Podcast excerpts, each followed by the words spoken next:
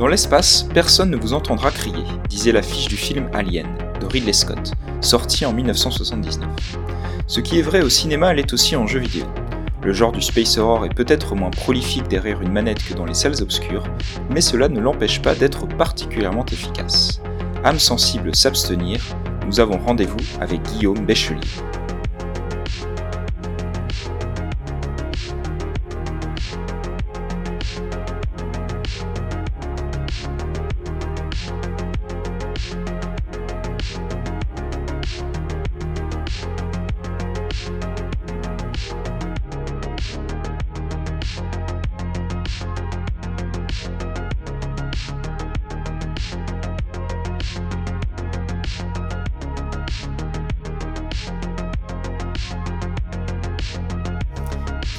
Bonjour. Bonjour. Alors comment te présenter euh, succinctement? Tu es euh, vidéaste plasticien, professeur agrégé d'art plastique à l'université Bordeaux-Montaigne, docteur en art et sciences de l'art et auteur d'une thèse intitulée Des dispositifs de contrainte, iconologie interartiale et vidéoludique des corps monstrueux. Alors merci d'avoir répondu à mon invitation pour parler de, science-fiction, plus précisément de space horror, et plus précisément encore de space horror dans le, jeu vidéo. C'est tout un programme, même si on risque de, dériver un peu, et ça sera d'ailleurs très bien. Alors quand on parle space horror, on pense bien évidemment à un film fondateur qui est euh, Alien de Ridley Scott, euh, qui est un peu l'alpha et l'oméga du genre, celui qui en a à la fois euh, posé les bases et qui le synthétise toujours parfaitement. Une première question euh, pour commencer, Guillaume Bachelier. Avec le Space Horror, on est loin de l'espace euh, merveilleux, poétique, voire euh, épique proposé dans la science-fiction dite classique. De quelle manière l'espace peut-il être terrifiant? Et qu'est-ce qui fait de l'espace un terreau fertile pour l'horreur? Eh bien, euh, ça peut paraître étonnant et pas tant que ça, parce que pour des amateurs euh, d'espace, de conquête spatiale, forcément, c'est un, lieu fascinant. Mais euh, je pense que pour le commun des mortels, c'est un lieu qui euh, qui nous conduit directement, qui nous renvoie directement à ce qu'il est, à savoir un, un du vide. Euh, pour le dire, alors forcément, les spécialistes ne seraient pas d'accord, mais en gros, l'idée c'est ça, c'est-à-dire c'est un terrain, on ne peut pas faire plus hostile. c'est-à-dire et ça se ressent dans les fictions qui ont exploré cette thématique-là. C'est-à-dire que oui, tomber à la mer, bon, il y a de fortes chance qu'on s'en remette pas, mais on peut encore, on est dans un territoire euh, vraiment d'absence où il n'y a pas grand chose à, pour se raccrocher littéralement, mais euh, avec la dérive, on a encore une chance. L'espace ne laisse aucune chance. Donc il y a cette idée-là de, d'espace complètement euh, vide dans lequel on peut dériver de manière absolument infinie et, dans lequel de toute manière un espace qui propice, en tout cas, j'allais dire à la vie, mais à notre vie, euh, en tout cas dans lequel nous, il n'y a aucune chance qu'on arrive à respirer.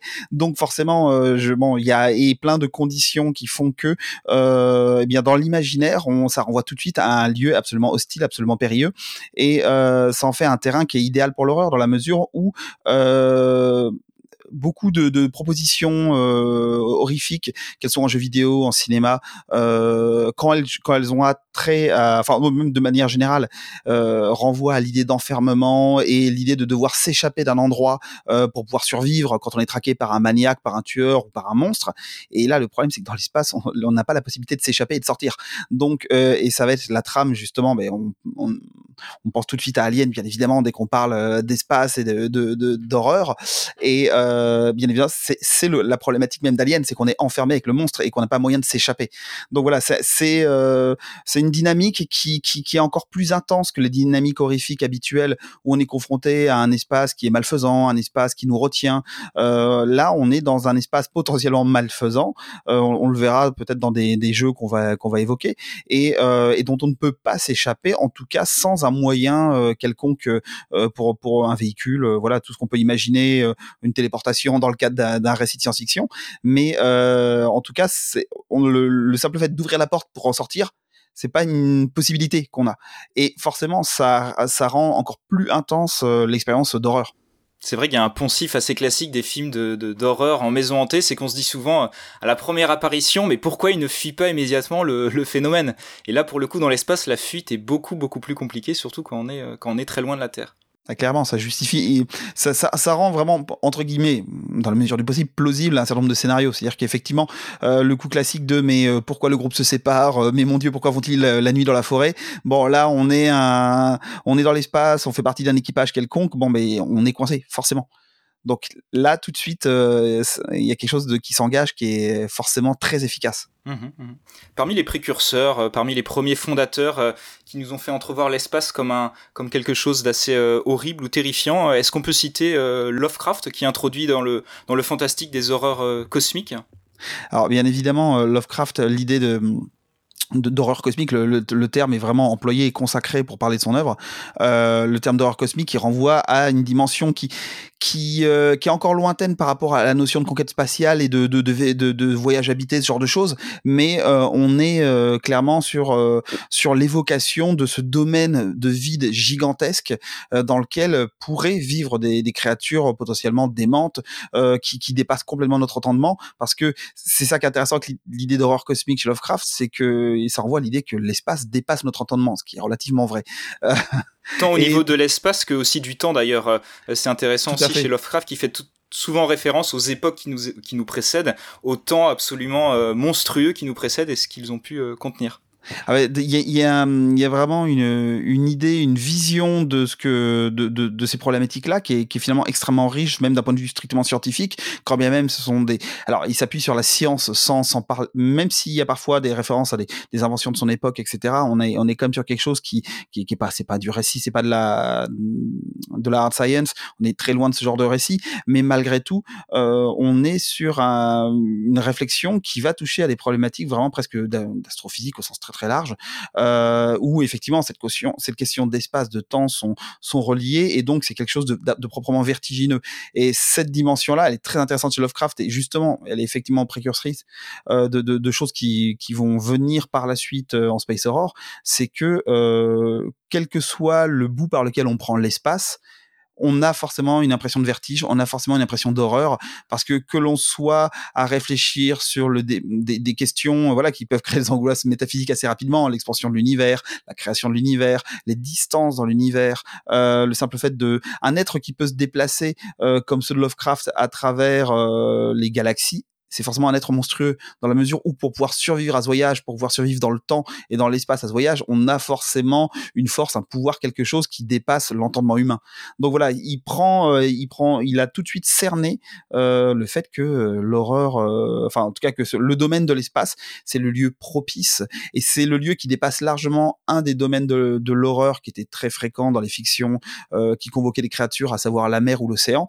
on a le même principe d'une certaine manière, je l'évoquais tout à l'heure mais de manière encore décuplée, parce que les connaissances euh, que pouvait avoir Lovecraft en science étaient largement suffisantes pour se rendre compte que euh, on était face à un domaine absolument, euh, absolument incroyable et délirant. Est-ce qu'on peut dire aussi également, Guillaume, que l'exploration spatiale et la course à l'espace, donc à partir des années, des années 60, a favorisé, a été un terreau pour le, pour le space horror dans le sens où la science et même la SF jusqu'aux années 60 concevait la vie comme euh, potentiellement possible ou même foisonnante dans le système solaire. Et finalement, l'exploration spatiale euh, s'est acharnée à, détruire peu à peu cette vision euh, et à montrer malheureusement que le système solaire, globalement, il est vide, il est désert, il est peut-être mort et que la Terre est, seule, perdue dans un océan noir. On a ces premières photos à l'époque de la, Terre qui est une toute petite bille bleue au milieu d'un océan de, de vide. Euh, Est-ce que l'exploration spatiale, de, manière peut-être paradoxale, mais au-delà de créer des, vocations, a pu participer à l'émergence d'un imaginaire nettement plus noir de l'espace? Alors, j'ai pas forcément une réponse extrêmement ferme sur cette question-là, mais j'ai quand même l'intuition que oui, c'est quelque chose qui a participé à ça. À partir du moment où on a pu rationaliser, avoir un discours clair, euh, et qu'on a peut-être euh, commencé à montrer très clairement que tous les fantasmes autour euh, des Sélénites, des Martiens, voilà, de toutes ces, créatures qui nous entouraient euh, étaient, étaient des fantasmes justement. On a commencé à pouvoir comprendre que justement on était précisément face à des, des, cailloux qui flottent dans l'espace. Et euh, quand on observe ces, ces, satellites, planète et que euh, forcément il y a une dimension euh, vraiment très très dure, euh, très sèche au niveau imaginaire qui fait que l'on est confronté à bah, les questions qui vont toucher au space horror et même à, à l'horreur de manière générale, surtout quand on arrive sur le par exemple de l'horreur matérialiste, c'est le fait que on est, ça nous renvoie nous-mêmes, ça renvoie à des questions existentialistes et là on est sur des problématiques de oui nous sommes seuls dans l'espace potentiellement et forcément si on rencontre une créature elle est d'autant plus terrifiante qu'on s'attendait à être seul dans l'espace. Euh, ça, c'est encore une fois le cas d'Alien. Hein. Mais euh, oui, je pense qu'il y a toute une tout un imaginaire, toute une iconographie qui s'est développée aussi, euh, qui fait qu'on a basculé de Mars Attacks euh, à euh, ou à la, planète interdite. On a basculé en très peu de temps à Alien et 2001. on a quelque chose qui fait qu'on est sur un rapport à la science, qu'on est sur un rapport au, possible dans l'imaginaire qui est différent et qui, qui, convoque des choses qui vont nous terrifier d'une manière totalement autre que l'alien un peu ridicule avec son cerveau gigantesque. Venons-en doucement à notre sujet. Pour comprendre ce qu'est le space horror dans le jeu vidéo, il faut d'abord revenir, euh, je crois, sur un genre majeur d'ailleurs du jeu vidéo qu'on appelle le survival horror. Euh, Guillaume Béchelier, le survival horror, qu'est-ce que c'est? Alors Survival Horror, c'est un vraiment un sous-genre de jeu vidéo euh, qui euh, qui a constitué d'une certaine manière presque le, genre euh, paradoxalement majeur dans son genre. Alors je m'explique. Euh, Survival Horror, c'est vraiment le jeu d'horreur, le jeu vidéo d'horreur et qui a c'est presque institué comme la meilleure manière de faire de l'horreur en jeu vidéo. C'est là où je, dis que ça devient l'approche majeure dans ce sous-genre-là. Et en fait, c'est un, un, type de jeu qui va convoquer vraiment euh, des, des, mécaniques, des manières de jouer très spécifiques, qui sont vraiment propres à, à cette approche-là, et qui font qu'on va pouvoir distinguer un jeu d'horreur plutôt narratif d'un survival horror, euh, vraiment dans ce que ça a de plus, euh, de plus radical ce genre de jeu euh, va jouer sur des, notions très importantes, des notions de carence, des notions d'économie dans les jeux, euh, qui font que on va toujours être euh, en manque de ressources, qu'on va toujours être un personnage plutôt faible, en tout cas au moins au début de l'aventure, et qu'on va être confronté à des créatures qui souvent vont être surnuméraires, donc on va se retrouver vraiment en position d'infériorité. Et c'est des jeux qui à l'exception, j'ai envie de dire presque de la, bizarrement de la série la plus connue, Resident Evil, qui va nous mettre dans la peau de militaires, de policiers, qui vont finir toujours par être surarmés, avoir des lance-roquettes, ce genre de choses on est généralement plutôt, et ça c'est le cas de, l'autre série majeure qui est Silent Hill, euh, dans la peau de Monsieur Tout le Monde, qui ne sait pas se battre, qui ne sait pas utiliser une arme et qui va se saisir du premier bâton qu'il va trouver pour se défendre, euh, et qui va lui se sentir toujours en position d'infériorité. Et donc on a tout un historique comme ça de jeu qui s'est construit, ben, j'évoquais Resident Evil, qui est vraiment euh, ben, le jeu qui a consacré ce terme-là au départ, euh, survival horror, donc euh, la survie horrifique littéralement, c'est un, un, terme que l'on trouve dans les, les, écrans de chargement et les écrans d'accueil de Resident Evil et qui est devenu euh, vraiment presque le, le, le, modo de Capcom, donc l'éditeur du jeu, pour vendre leur jeu. Et il y a une des phrases qui nous accueille, il y a des phrases qui, qui apparaissent de manière aléatoire quand, quand, on lance le jeu au début, et une des phrases c'est bienvenue dans un monde de survie horrifique en anglais. Et ce terme, c'est devenu vraiment l'argumentaire commercial qu'ils ont utilisé et ça a fait date et c'est devenu, on a construit tout un genre autour de ça. Et euh, là, on est en 1996, mais c'est pas le premier jeu qu'on pourrait faire rentrer dans cette dans cet axe-là, même si le terme date de 96. Un des jeux qui va être considéré comme fondateur et il nous renvoie à Lovecraft justement, c'est Alone in the Dark, qui, date de 92 et euh, là un jeu français Cocorico qui malgré son titre, euh, donc un, un, jeu qui va nous plonger dans une dans une maison que l'on va devoir explorer, on va être confronté à des créatures terrible. Alors, on est en 92, donc il faut imaginer que ce sont des graphismes extrêmement euh, minimalistes, même si c'est un jeu qui, pour l'époque, était absolument incroyable techniquement, parce qu'il mélangeait de la 2D et de la 3D de manière extrêmement convaincante, mais il va placer toute une grammaire ludique avec euh, tout un autre un pan vraiment visuellement très intéressant qui va renvoyer vraiment à ce qui est fondamentalement un survival horror, à savoir euh, toute, une série de contraintes. Euh, ça, c'est vraiment quelque chose qui est, important. C'est des jeux.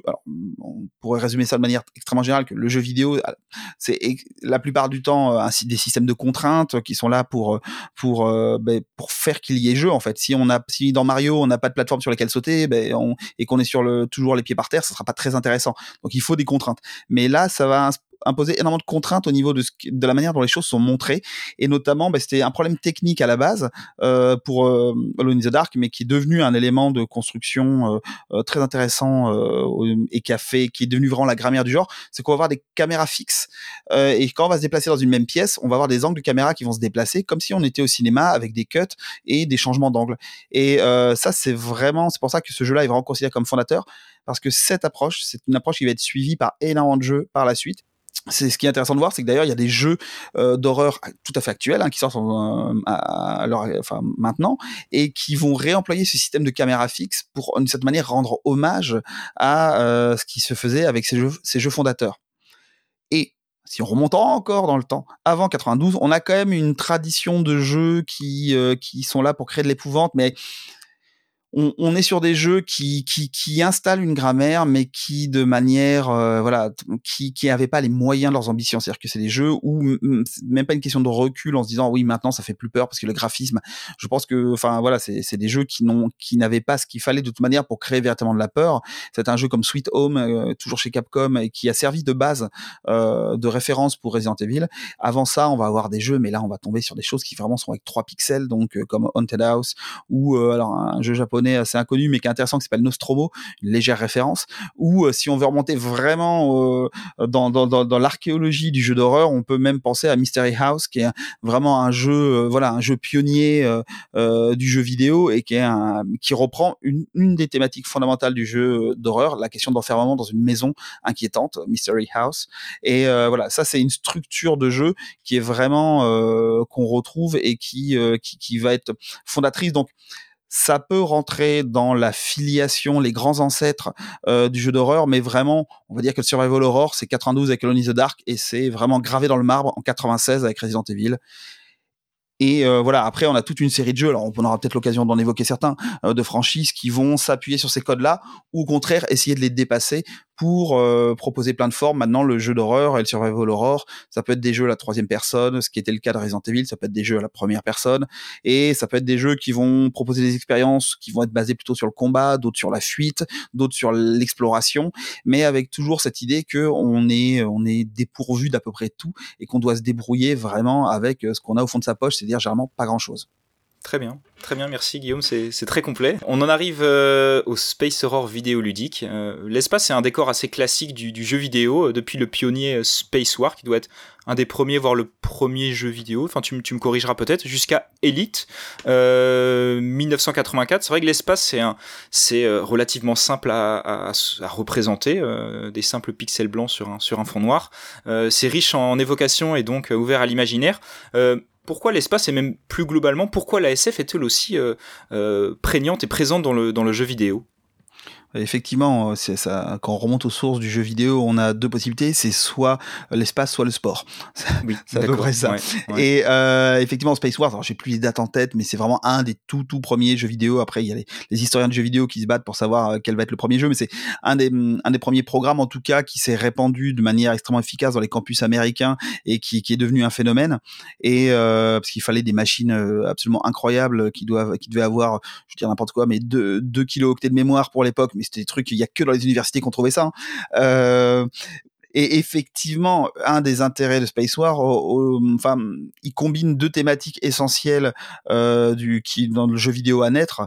Euh, c'est à la fois bah, l'idée de combat, de guerre, euh, donc d'affrontement, qui est essentiel dans énormément de, types de jeux vidéo, parce que ça crée un jeu, hein, c'est le principe même des échecs, et et l'espace qui était à la fois un support pour l'imaginaire et à la fois effectivement, comme comme tu l'évoquais, une ressource extrêmement simple à mettre en scène. C'est-à-dire que dès qu'on met trois pixels blancs sur un fond noir, on a un ciel étoilé. donc à partir de là, euh, on a la possibilité de très très simplement euh, mettre en scène et raconter quelque chose. Et euh, je pense que c'est pas un hasard si on retrouve cette thématique-là, c'est que on a des développeurs de jeux qui sont eux-mêmes des scientifiques au départ et qui vont qui vont avoir, je pense, un certain attrait pour ces questions-là. On est dans des périodes qui sont, alors on n'est pas dans la grande période de la, de la conquête spatiale et de l'alunissage et ce genre de choses, mais on est quand même dans une période euh, dans les premiers jeux vidéo où c'est c'est encore un enjeu vraiment majeur la conquête de l'espace. Et euh, au-delà de ça, on a des, des, des, développeurs de jeux qui, quand ils ne sont pas euh, versés dans les sciences, vont être versés dans les mondes imaginaires. Et eh bien, on a des, des, tout, tout un univers de science-fiction qui passe par des films très grand public comme Star Wars jusqu'à des choses plus pointues ou des choses plus plus intellectualisantes, j'ai envie de dire, comme 2001, qui vont constituer tout un imaginaire, sans parler de la littérature et qui vont faire que euh, on va avoir tout un tout un imaginaire des mondes possibles qui vont s'imposer et que l'espace permet de rendre plausible. C'est-à-dire que c'est beaucoup plus simple d'essayer de raconter une histoire plausible quand on fait un univers où on invente tout de A à Z, que ça se passe sur une planète à l'autre bout du monde euh, et que euh, on, raconte les aventures d'un personnage. voilà, même quand bien même on est sur des entre guillemets des jeux pionniers où il n'y a pas forcément d'aventure en tant que telle, euh, c'est plus simple de rendre ça plausible que de vouloir raconter une fresque historique. c'est aussi simple que ça. Et mais en tout cas, voilà, il y a c'est une combinaison, je pense, de d'attrait pour les sciences, d'attrait pour la conquête spatiale, euh, de et de d'attrait pour un certain type d'imaginaire qui, en plus, a le bon goût de d'être facile à retranscrire. Alien au cinéma, 1979, euh, le premier opus sort au, cinéma. Euh, en jeu vidéo, quand le genre est-il apparu et qui sont en gros les jeux, les jeux pionniers du, du, du genre? Bizarrement, le Space Horror va mettre beaucoup de temps à arriver. On a euh, assez peu de jeux qui exploite cette thématique-là. On a, euh, si, si on, on, est obligé d'avancer assez loin dans le temps pour trouver des premières occurrences, et c'est pas forcément des très bons jeux d'ailleurs. Hein, euh, genre, je pense à Martian Gothics, qui est un jeu sur euh, PlayStation 1 que, qui est pas spécialement connu et qui est pas qui est pas bon du tout. Une sorte de Resident Evil dans l'espace sur Mars euh, et qui est bon, voilà, c'est pas c'est pas un jeu incroyable, il est pas marqué les esprits. On va avoir euh, voilà quelques titres comme ça, mais les si je voulais être vraiment très sévère avec le Space Horror en jeu vidéo, j'ai envie de dire qu'un des premiers jeux vraiment marquants, c'est Dead Space, euh, qui va arriver lui beaucoup plus tard, parce que si je dis pas de bêtises, on est en 2008 ou 2007, je me souviens jamais, non, je crois que c'est 2008, euh, et qui lui est un jeu vraiment qui va exploiter clairement les thématiques spatiales, celles qu'on évoquait euh, tout à l'heure, euh, et à partir de là, on a, mais même encore maintenant, si je réfléchis, finalement des jeux, alors je dirais pas que ça se compte sur les doigts d'une main, mais il y en a pas tant que ça, des jeux qui vont exploiter euh, la, thématique de l'espace. Euh, si on pense donc euh, à Dead Space, on peut penser à Moons of Madness euh, qui rejoue quelques éléments qu'on pourrait retrouver dans Dead Space. récemment, il y a eu Absolof, Ends of God, qui est assez intéressant et qui qui joue en tout cas c'est même pas tant sur l'espace, c'est l'histoire de, de, de failles, de failles spatio-temporelles, plus on n'est pas vraiment dans le, dans le vie spatial, on est dans la SF, mais même bizarrement, pour élargir encore le, spectre, euh, les jeux d'horreur qui s'appuient sur la science-fiction, il n'y en a pas tant que ça, bizarrement. Euh, alors que euh, je pense que à peu près tous les développeurs de jeux vidéo qui s'intéressent à l'horreur vont vous dire que Alien est une grande mmh référence pour eux. Mais bizarrement, ce, cadre n'est pas utilisé parce qu'il y a une grosse prédominance dans l'horreur du cadre gothique traditionnel, de la maison hantée, euh, du village abandonné, ce genre de choses. Euh, et c'est quelque chose qui va pas, euh, qui, qui forcément ne colle pas après, on pourrait imaginer des choses. Hein. On pourrait imaginer des colonies abandonnées sur des planètes. Ça pourrait marcher aussi. Mais voilà, bizarrement, euh, ce côté euh, science-fictionnel n'est pas extrêmement développé et le côté purement spatial euh, n'est pas n'est pas non plus développé alors, parce que je pense qu'il y a aussi un, argument, c'est si on veut vraiment utiliser l'espace, il faut, euh, et c'est ce qu'a réussi à faire Dead Space, il faut prendre en compte euh, les, particularités de l'espace, à savoir euh, la, microgravité, et également le fait qu'on soit entouré de vide à 360 degrés. Donc là, ça implique techniquement pas mal de choses. C'est pas pour rien que j'évoquais euh, Martian Gothics euh, sur PS1. Euh, le jeu ne joue pas du tout cette problématique-là. Les, personnages ont bien les pieds posés par terre sur Mars. Il hein. n'y a pas de problème parce que les, techniquement c'était pas possible. Dead Space, on est sur un jeu en 3D et qui va exploiter la problématique de l'orientation à 360 degrés, mais techniquement, ça demande des ressources, des, problématiques de programmation qui font que on peut pas n'importe quel développeur ne, peut-être plus maintenant, mais en tout cas moins, moins il y a. Oula, maintenant ça commence à faire vieux, 2008. Euh, je sais, je viens de prendre un coup de vieux en direct. Euh, donc il y a fort fort longtemps, euh, c'était des problématiques assez complexes et cette notion de navigation à 360 degrés, qui est vraiment corrélée à la navigation dans, dans le vide spatial, il y a assez peu de jeux qui exploitaient ça euh, vraiment de manière très libre, euh, même aux, au début des, enfin, avant les années 2010, euh, parce que c'est voilà, ça, ça, touche à plein de problèmes de game design, ça touche à plein de problèmes de programmation, et l'avantage qu'avait l'espace dans de la programmation en 2D, en 2D on met un fond noir, on met des taches blanches, ça fait un ciel étoilé, eh bien ça devient un problème dès qu'on veut commencer à faire explorer en 3D à 360 degrés cette spatialité. À part Homeworld, euh, je vois peu de jeux en fait qui, pour le coup n'a rien à voir évidemment avec le Space Horror, hein, qui est un jeu de stratégie, mais mais qui le faisait vraiment bien. Mais c'est effectivement il y a très peu de jeux qui le. Il y a, très peu de jeux. Euh, ah, ça, y est, le, nom m'échappe, mais ce jeu euh, de Capcom, il me semble Dark Void, il me semble. Oui, c'est ça, avec une sorte de Rocketeer dans le futur et avec un personnage avec une sorte de jetpack. Et là, on a des combats à 360 avec son personnage qu'on dirige dans l'espace. Bon, le jeu est pas très bon, mais ça c'est un autre problème.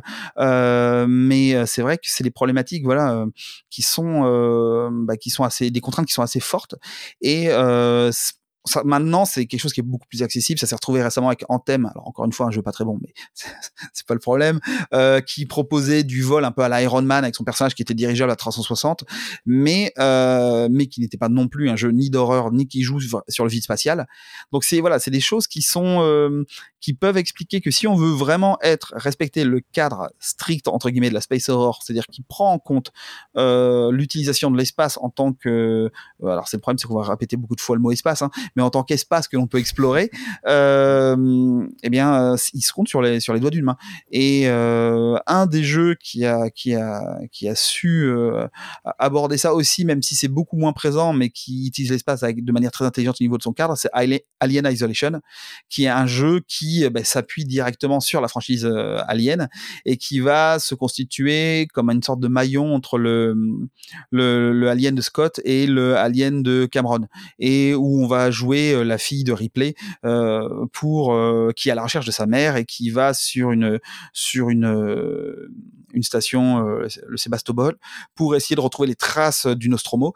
Et là, il y a des séquences qui sont essentiellement des séquences narratives où on n'a pas forcément la main, mais il y a des séquences dans le vide spatial. Ceci dit, je dis ça, mais dès le début, on est introduit dans une séquence où il s'agit de passer de son navette, au, de sa navette, pardon, au Sévastopol, et euh, où on se retrouve à être lâché en plein dans le vide, et que cette pression de l'absence d'air, de, de l'absence de, de, de, tout, euh, est vraiment euh, utilisée d'un point de vue dramatique. Mmh, mmh. Très bien, alors euh, on va rester un petit peu sur, sur Dead Space, puisqu'a priori, d'après toi, ce serait vraiment le, pionnier du genre. J'ai l'impression qu'il est un petit peu au jeu vidéo, peut-être ce que peut être euh, euh, Alien justement au cinéma, c'est-à-dire qu'il pose tout un tas de, bases dans le Space Horror, et il demeure une sorte de, de, sommet. Est-ce que c'est est -ce le cas? Bah, c'est c'est effectivement enfin c'est la vision que j'ai alors c'est sûr que si on veut chipoter qu'on veut jouer les historiens on va trouver d'autres jeux qui posent des bases et qui racontent des choses mais si on veut aller vraiment sur le côté marquant, c'est ce que j'évoquais avec Resident Evil, qui finalement s'appuie énormément sur Lone in the Dark, mais qui a gravé dans le marbre un certain nombre de codes. Là, de la même manière, Dead Space, pour moi, grave dans le marbre un certain nombre de codes euh, de la space horror en jeu vidéo, euh, quand bien même il y a d'autres exemples et on peut trouver, euh, voilà, il y aura toujours des, il y aura toujours des jeux, que ce soit des, grosses productions, des petites productions, qui amèneront des choses. Mais Dead Space a donné une formule qui, bah, qui en fait, si on veut ramener ça au cinéma, c'est presque un, un Dead Space pour ceux qui n'y auraient pas joué, c'est un mélange. Alors peut-être que les films, enfin, il y en a au moins un qui va parler. Euh, un mélange entre le premier Alien et un mélange euh, avec euh, alors je vais dire finalement, je vais passer sur trois films parce que c'est un mélange entre Alien, The Thing de Carpenter et on retrouve aussi Event Horizon. C'est presque un mix entre ces trois projets et on arrive à la formule Dead Space, c'est-à-dire que c'est une formule où on va jouer un personnage. Alors on est dans un survival horror, donc un personnage qui n'est pas un militaire suréquipé et surentraîné. Donc on n'est pas du côté de Aliens de Cameron, on est vraiment du côté, euh, ben, vraiment du premier Alien, c'est-à-dire qu'on joue un ingénieur, euh, on joue quelqu'un qui a c'est du personnel de bord, euh, qui se retrouve euh, euh, à devoir, bah, c'est une mission de secours, hein, comme dans le premier Alien, euh, où on va aborder un gigantesque euh, vaisseau qui s'appelle Ishimura, qui est une navette qui est censée être une navette brise surface. Donc dans l'univers de Dead Space, il y a des, colonies minières, tiens, ça me rappelle un autre film, qui qui sont explorées et utilisées par ces, ces, vaisseaux brise surface, qui vont casser la croûte des planètes pour extraire les minerais, etc. Et donc on a un brise surface qui ne répond plus, un scénario classique de, l'horreur aussi, hein. euh, et il va falloir euh, mais comprendre ce qui se passe. Et donc on se retrouve très très rapidement dans un dans un huis clos gigantesque dans ce vaisseau qui est qui est voilà absolument immense avec un design hyper industriel. voilà, il y a quelque chose de, de, très très malin qui est fait au niveau de l'esthétique et et très vite on va être confronté à des abominations, des créatures qui s'appellent les nécromorphes, donc des sortes de monstres qui sont des sortes de cadavres mais réassemblés euh, et qui prennent des formes euh, vraiment particulièrement dérangeantes. Il y a vraiment une volonté de d'avoir une iconographie très radicale euh, dans ce dans, dans cette série et avec un gameplay tout aussi radical parce que pour se débarrasser des monstres, il va falloir les découper en petits morceaux littéralement. avec des outils d'ingénieur, on va vite découvrir un, cutter plasma qui nous permet de, de, découper. Alors c'est ce que les développeurs appelaient du du ah ça y est le, le, mot m'échappe hein, il suffit de le dire du démembrement tactique voilà donc c'est le, leur terme qui consiste à viser en orientant l'arme différemment selon qu'on veut couper à l'épaule ou au genou le monstre pour parce que ça c'est un truc très malin dans ce jeu-là. Ils ont cassé le code du zombie que l'on peut tuer en visant la tête, euh, le grand classique de l'horreur, et ils ont euh, trouvé une dynamique où bah, si on s'acharne sur la tête, il se passe il se passe pas grand-chose, on leur fera pas beaucoup de dégâts. Ce qu'il faut, c'est vraiment euh, les, les, les, les, démembrer euh, pièce par pièce pour qu'ils ne puissent plus bouger. Et donc ces créatures vont nous acculer de toutes parts et euh, vont nous faire explorer un vaisseau de plus en plus envahi à tel point qu'on en arrive à des stades où vraiment on a une sorte de, de matière organique absolument répugnante qui recouvre toute, la machinerie et va nous pousser aussi, on en arrive vraiment au côté radical du Space Horror, euh, on en arrive aussi à faire des sorties euh, extravéhiculaires et à se retrouver euh, lâché dans l'espace au milieu de nulle part. Dans le premier, c'est pas très prononcé. Il y a quelques éléments de sortie euh, qui sont euh, euh, qui, sont là et qui sont assez intéressants, mais dès le deuxième épisode qui vient un peu plus tard en 2011, euh, là on a vraiment tout un gameplay à 360 euh, degrés qui est mis en place où on va devoir se déplacer hors de, de, de, de, station pour aller régler des antennes dans le vide, etc. Enfin vraiment c'est Thomas Pesquet le jeu, mais en version vraiment pas rassurante. Enfin déjà que c'est pas très rassurant de base, mais là on est on est pour suivi par des monstres. Et euh, ça, cette idée-là, elle a été mise en place euh, dès le premier jeu, mais vraiment explorée parfaitement dans le deuxième. Et il y a un troisième jeu qui est le moins bon de la franchise, qui a plein de passages qui sont vraiment pas terribles, mais qui par contre propose quelques séquences euh, en, en 0G et dans, le vide spatial qui sont très intéressantes, quand même où il faut fouiner dans des cimetières, des cimetières spatiaux dans lesquels il y a des véhicules qui traînent comme ça abandonnés, il faut aller récupérer des pièces et il faut passer de véhicule en véhicule en étant dans le vide. Et bien évidemment, parce qu'on est dans un jeu de survie horrifique, euh, faut pas imaginer qu'on a des réserves d'oxygène qui nous permettent de tenir longtemps. L'oxygène tient très peu de temps. On a un petit compteur dans son dos et on voit l'oxygène se vider et ça fait partie des éléments qui nous rajoutent de la pression. Donc ça, c'est voilà toute une grammaire de l'utilisation de l'espace qui est très très bien euh, utilisée, très bien gérée et qui vient se combiner à un autre élément, c'est que euh, dans le premier Dead Space, on a très peu de sorties euh, hors de, de l'Ishimura. Par contre, on a beaucoup de moments où on est dans des endroits où la coque du vaisseau a été euh, cassé, où euh, du coup on se retrouve à devoir passer sans oxygène, on peut se retrouver en gravité zéro, à se flotter, à devoir se diriger, et euh, parfois, ça c'est assez bien bien mis en scène généralement, on arrive dans des espaces qui sont une sorte de grandes arènes, voilà, des espaces vraiment très vastes, des couloirs, des réacteurs qu'il faut explorer, et enfin des couloirs, faut imaginer, enfin des couloirs gigantesques à l'échelle de ce genre de bâtiment, et on va devoir se repérer à 360 degrés, sachant qu'on peut avoir des monstres, et là ça joue très bien sur les mécaniques horrifiques, des monstres qui peuvent venir de partout. Donc c'est encore pour la, question de la pression et de l'horreur, c'est encore plus fort qu'un jeu d'horreur standard où on sait que oh là, les monstres peuvent surgir de derrière le placard ou au coin du couloir. Non, là ils peuvent surgir d'absolument partout parce qu'on est euh, dans un espace en gravité zéro où euh, les bestioles peuvent se déplacer et certaines collent aux parois, mais beaucoup arrivent à se déplacer et où nous envoyer des projectiles. Donc il y a vraiment une dimension où, euh, vraiment très très très très puissante où on se retrouve à devoir surveiller partout c'est des nouvelles contraintes qui viennent, euh, qui viennent s'ajouter aux, aux, joueurs. Exactement. Et c'est en cela que Dead Space est très intéressant parce qu'il utilise ce cadre de, de, de l'espace, non pas uniquement pour bah, dire bah, voilà c'est un cadre original, ça a été peu fait et puis les sorties dans l'espace, voilà c'est quelque chose qu'on trouve pas beaucoup d'un point de vue du gameplay, c'est qu'en plus il en fait une mécanique horrifique qui est très très euh, très très efficace. C'est pas qu'un simple décor. Mmh. Euh, une chose qui m'a également plu dans, Dead Space, euh, j'ai joué que premier pour être honnête, mais tu me donnes très envie de jouer au, second, euh, c'est que les différents éléments d'interface sont directement intégrés dans la, diégèse du jeu, dans le jeu. Par exemple, la barre de vie qui est sur la colonne vertébrale. Tu parlais tout à l'heure des, capsules d'oxygène, et je trouve que ça participe beaucoup à l'immersion du joueur on n'a pas d'éléments sur l'écran. Ah mais complètement, mais c'est une formule d'ailleurs qui a été euh, reprise derrière aussi. C'est euh, encore une fois, si on fait l'historien du jeu vidéo, c'est certainement pas le premier jeu à avoir fait ça, mais par contre ils l'ont fait vraiment de manière hyper brillante tous les éléments euh, qui sont des éléments qui normalement sortent de l'univers, sortent du jeu, qui, ce que j'appelle des rappels au jeu. C'est-à-dire que ça nous rappelle, tiens, vous êtes en train de jouer un jeu, vous avez des menus, vous avez des tableaux, là tout se fait en jeu. C'est-à-dire que effectivement euh, les, les, éléments qui sont vitaux dans un jeu d'horreur, à savoir ben, l'énergie qui nous reste, apparaissent directement. C'est une sorte de barre lumineuse euh, sur le dos de la combinaison de, du personnage qui s'appelle Isaac Clarke, donc référence Isaac et Clarke. Bon, je pense qu'on voit vite la référence aux auteurs de SF. Euh, et euh, on a euh, l'oxygène, euh, on a les munitions qui apparaissent, une sorte de compteur holographique qui apparaît sur les différents outils qu'on emploie, et on a également toute la gestion de l'inventaire parce qu'on a des, des, des, choses pour se soigner, ce genre de choses voilà qu'il faut chercher furieusement dans les décors pour essayer de survivre, qui apparaissent pareil sous forme d'hologramme, qui, qui, qui apparaît au-dessus de, enfin devant notre poitrine et qui nous permet de fouiller en temps réel et encore une fois, au-delà du fait que ça évite de nous sortir du jeu, ça évite de nous couper de, l'immersion, ça a aussi un gros intérêt, c'est que euh, pendant qu'on est dans les menus, on est encore susceptible d'être attaqué. C'est-à-dire que quand on, quand on est en train de fouiller dans sa combinaison pour voir ce qu'on a dans son inventaire, eh bien, euh, on, à n'importe quel moment, on peut se faire attaquer et ça met une pression. C'est pas le jeu où le fait d'aller dans le menu va mettre une pause. On va être vraiment dans, encore dans l'action. Donc oui, pour le coup, ça fait partie des éléments de grammaire qui sont vraiment brillants d'un point de vue du game design et qui ont été mis en place dès ce premier jeu.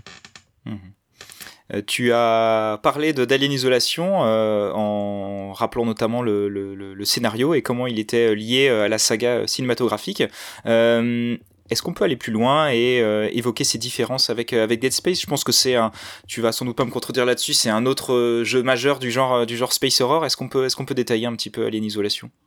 Oui, ben Alien Isolation, c'est un, c'est un jeu qui a été développé, et ça, pour moi, c'est un, indice qui est hyper intéressant. C'est un jeu qui a été développé par un studio qui s'appelle Creative Assembly, et qui est connu pour sa série de jeux de stratégie Total War. Et c'est le seul jeu quasiment, en tout cas depuis des décennies, qu'ils ont fait qui n'a rien à voir avec un jeu de stratégie. Et pourtant, justement, c'est ça qui, à mon avis, fait que c'est un excellent jeu d'horreur. C'est que euh, c'est un jeu de calcul, de réflexion, et c'est un jeu de survie horrifique dans le sens où, euh, mais bien évidemment, si on connaît l'univers alien, on sait très bien que tout seul, on va pas réussir à se débarrasser d'un alien aussi facilement que ça. Et euh, du coup, on a quelques outils avec nous pour surtout euh, créer des diversions, faire du bruit, euh, faire du feu pour lui faire peur. Mais bien évidemment, on n'arrivera clairement pas à s'en débarrasser. et il va donc falloir trouver des solutions, se cacher, passer par des ventilations, essayer de d'explorer au mieux la station pour trouver tous les recoins par lesquels passer pour éviter de rencontrer la créature sachant que là, je pense que c'est aussi le savoir-faire de, développeurs qui habituellement font la stratégie. Euh, L'Alien a, été programmé avec une, intelligence artificielle qui est extrêmement bien développée. C'est-à-dire que euh, il n'y a pas de routine ils n'ont pas calculé des mouvements comme on a souvent dans les jeux d'horreur où les monstres, on sait qu'ils vont d'un point A à un point B à tel rythme euh, et qu'une fois qu'on a compris leur routine, on peut les esquiver. Là, euh, l'alien, alors je dis pas que c'est une intelligence artificielle qui, qui, qui, qui dépasse l'entendement, mais en tout cas, c'est, elle est très très bien programmée. Dans le cadre d'un jeu vidéo, elle permet de euh, ben, d'avoir des, des, apparitions aléatoires du monstre et euh, le, le, monstre va être orienté selon le bruit que l'on va faire.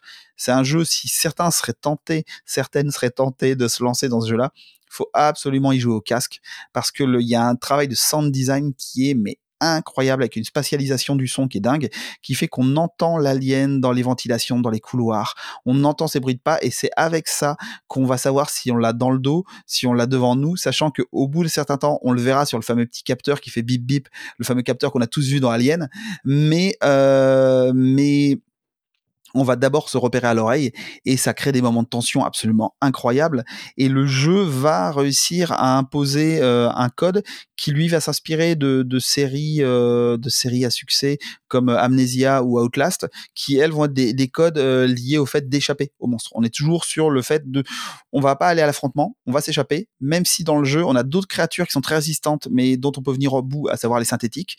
Eux on peut réussir à leur mettre des coups de clé à molette derrière la tête ou on a un pistolet mais très mauvaise idée le pistolet. Parce que bien évidemment ça fait du, énormément de bruit et ça attire l'alien. Donc il va falloir essayer d'être discret. Et on a euh, donc dans ce jeu toute une construction euh, autour de l'espace. On va retrouver euh, bien, bien évidemment il y a comme je l'ai évoqué tout à l'heure, on a cette tension qui est mise en scène dès le début du jeu, où on va avoir, euh, voilà, on va nous faire comprendre qu'on peut être happé dans le vide à n'importe quel moment, et on a des séquences qui vont nous obliger à passer en extérieur, on a des séquences qui vont nous obliger à être confrontés à des, dépressurisations, des vides qui vont se créer, euh, et donc le, de la même manière que l'alien est un danger, l'espace, le vide spatial est un danger majeur qui nous guette et, euh, et l'aventure va aller crescendo sur ce rythme-là et va nous mettre euh, face à des situations de plus en plus dangereuses. Et on a une sorte de, parallèle qui se fait qui est hyper intéressant où l'alien comme Sébastopol sont des presque des entités, enfin sont des, en tout cas pour, l'alien mais aussi pour la, la, la cité, sont des entités vivantes on a une sorte, le Sévastopol, c'est une sorte d'énorme corps qui bouge avec des ouvertures qui s'ouvrent, qui se ferment, des choses qui se remplissent, qui se vident, dans lequel circule cet alien qui a un deuxième corps comme ça, un électron libre qui se balade dedans. Et euh, on va avoir une sorte de, jeu d'un point de vue symbolique entre un corps qui est là pour nous protéger et un autre, même s'il y a des, des, des, moments du fait que des parties soient en flammes, etc. Voilà, sont des moments où on va être mis en danger, mais on a un espace qui est là pour nous protéger, dans lequel circule un élément qui est là pour nous supprimer, et tout ça au milieu d'un espace hyper hostile et qui jusqu'à la fin du jeu euh, va se rappeler à nous comme un élément dans lequel euh, euh, on ne peut pas on ne peut pas survivre et comble notre malheur dans ce jeu contrairement à ce qui nous est montré dans les films en tout cas dans, dans les films c'est pas que c'est c'est éludé la question est éludée mais les aliens circulent sans problème dans l'espace donc on est même dans cet espace là on est encore plus en danger parce que les aliens sont capables de nous poursuivre alors qu'on est en sortie dans le vide. Une particularité qui rappelle aussi un petit peu euh, ce dont tu parlais à propos de Dead Space. Euh, dans Alien Isolation, euh, l'alien peut interrompre les sauvegardes. la gestion des sauvegardes, je trouve, est particulièrement j'allais dire tordue, mais malsaine, et participe beaucoup à l'horreur du, du, jeu. Ah mais oui, c'est incroyable. Le, tout le jeu reprend l'esthétique. Alors visuellement, c'est un, un, régal, et même encore maintenant, il date de 2014 si je dis pas de bêtises, et même encore maintenant, il est somptueux. Euh, il y a un travail qui a été fait de design euh, qui, est, qui, est, merveilleux, où ils, ils, ont respecté à la lettre le design du, du, du premier Alien. Et, les interfaces, euh, donc, notamment informatiques, ah, graphiques. C'est incroyable. C'est incroyable. Ouais, quand, quand, on aime les interfaces, c'est un délice. Et, et donc, on a plein de technologies comme ça futuristes mais un peu désuète. Et pour sauvegarder en jeu, vous sauvegardez, encore une fois, c'est comme Dead Space, il y a pas de, on passe pas par un menu. Euh, on va, on a une sorte de, carte sur soi et on doit aller dans certains endroits. On a des, des, petits boîtiers qui permettent de, c'est des boîtiers avec écrit dessus euh, euh, sécurité ou quelque chose comme ça, je sais plus, enfin un terme genre boîtier d'alarme. Et on a une fiche enfoncée qui ressemble à une, une carte de, de, circuit imprimé. Et sauf que ça prend un temps beaucoup trop long, c'est pas instantané, et que pendant qu'on est en train de sauver, l'alien, si on l'a derrière soi, eh bien, il nous rattrape et, ça se passe. Alors, ils ont respecté le cadre du, des films, hein, c'est extrêmement rapide. On n'a pas, on a à peine, il y a une petite mise en scène souvent assez, assez terrifiante euh, où on voit comment on se fait euh, euh, soit perforé par la queue de l'alien, soit euh, mangé par sa deuxième tête. Mais, euh, mais voilà, c'est, vous y coupez pas, ça dure très peu de temps et c'est absolument, il y a, y a pas de possibilité d'en sortir. Mais voilà, ouais, ouais, le, système de sauvegarde est très malin parce qu'il contribue à cette tension, il contribue, contribue à la mise en jeu. Un grand jeu, honnêtement. Euh, dommage. Je pense pas qu'on ait de suite un jour, mais honnêtement, je. Bah, il y a eu une sorte de truc qui est sorti sur téléphone mobile. C'est une sorte d'épisode. C'est assez bizarre. Ils ont ils ont fait une suite, mais c'est la suite de l'histoire, mais sous forme d'épisode euh, cinématique sur mobile. Enfin un truc. Je crois que c'est Alien Blackout. Il me semble un truc comme ça. C'est pas très vendeur. Hein. bah non, c'est c'est triste. Alors, Alors par contre, il y a eu des DLC euh, qui oui. nous placent dans la peau des des, des astronautes du, du Nostrum ou du premier Alien. Et là encore, gros respect évidemment de, de l'œuvre Ah mais c'est incroyable. Ils ont respecté le plan du Nostromo. Voilà, c'est vraiment c'est très très très bien fait quoi. C'est crew expendable, donc le fameux, la fameuse phrase que, que donne l'ordinateur de bord, euh, maman, euh, pour expliquer que ben non, le, la priorité c'est l'alien et que l'équipe c'est juste c'est à jeter quoi. Exactement, ouais. Alors justement, excellente transition, euh, les IA défaillantes, euh, c'est des autres classiques de, de l'ASF et du, et du Space Horror. On pense à 2001, même si on s'éloigne un peu du, du genre euh, strictement pur, et surtout Alien, évidemment. Elle est également très présente dans le jeu vidéo. On la retrouve également dans des, dans des jeux qui s'éloignent un peu purement du space horror. Event Zero Observation que je suis en train de, de faire. Quel est son rôle dans la construction de l'horreur ou de, ou de l'angoisse? C'est un, un, élément qui est très intéressant parce que ça rejoint une autre figure du monstre. Euh, là, on est plus du côté monstre social, c'est-à-dire euh, le monstre comme euh, comme personnage qui nous paraît monstrueux pour pour son, son aspect moral. et ce qui est intéressant par rapport au côté scientifique, voire même hard science, qu'on peut retrouver derrière cette notion de d'IA, c'est que on est face à une extrême rationalité. Et, euh, et, finalement, ça nous renvoie encore d'une autre manière à des, des, des problématiques euh, existentialistes. C'est que on est renvoyé à euh, bah, ce qu'est l'humain et au fait que l'humain c'est pas que du rationnel. Et euh, alors que l'IA, elle, c'est a priori, selon les scénarios, c'est censé être que du rationnel. Et euh, si on pense forcément, euh, on parle IA et peur, on pense forcément à 2001. Et euh, dans 2001, euh, Hal est, capable d'avoir un argumentaire extrêmement rationnel pour expliquer ce qu'il fait.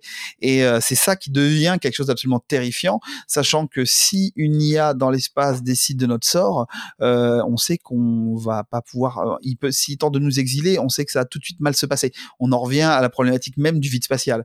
Donc c'est quelque chose qui est, très intéressant. Et d'ailleurs, Observation, finalement, donc c'est un, jeu qui est fait par un studio écossais, il me semble, qui s'appelle No Code, euh, et qui est euh, qui est un jeu formidable aussi. Pourtant c'est un, petit jeu entre guillemets, mais qui a la bonne idée d'avoir des ambitions à la hauteur de ses moyens et qui fait très très bien les choses. Là aussi c'est un c'est un régal quand on aime les interfaces et qui euh, nous place dans la peau d'une interface qui va devoir aider une une spationaute à résoudre des problèmes dans sa station dans laquelle tout est parti en vrille.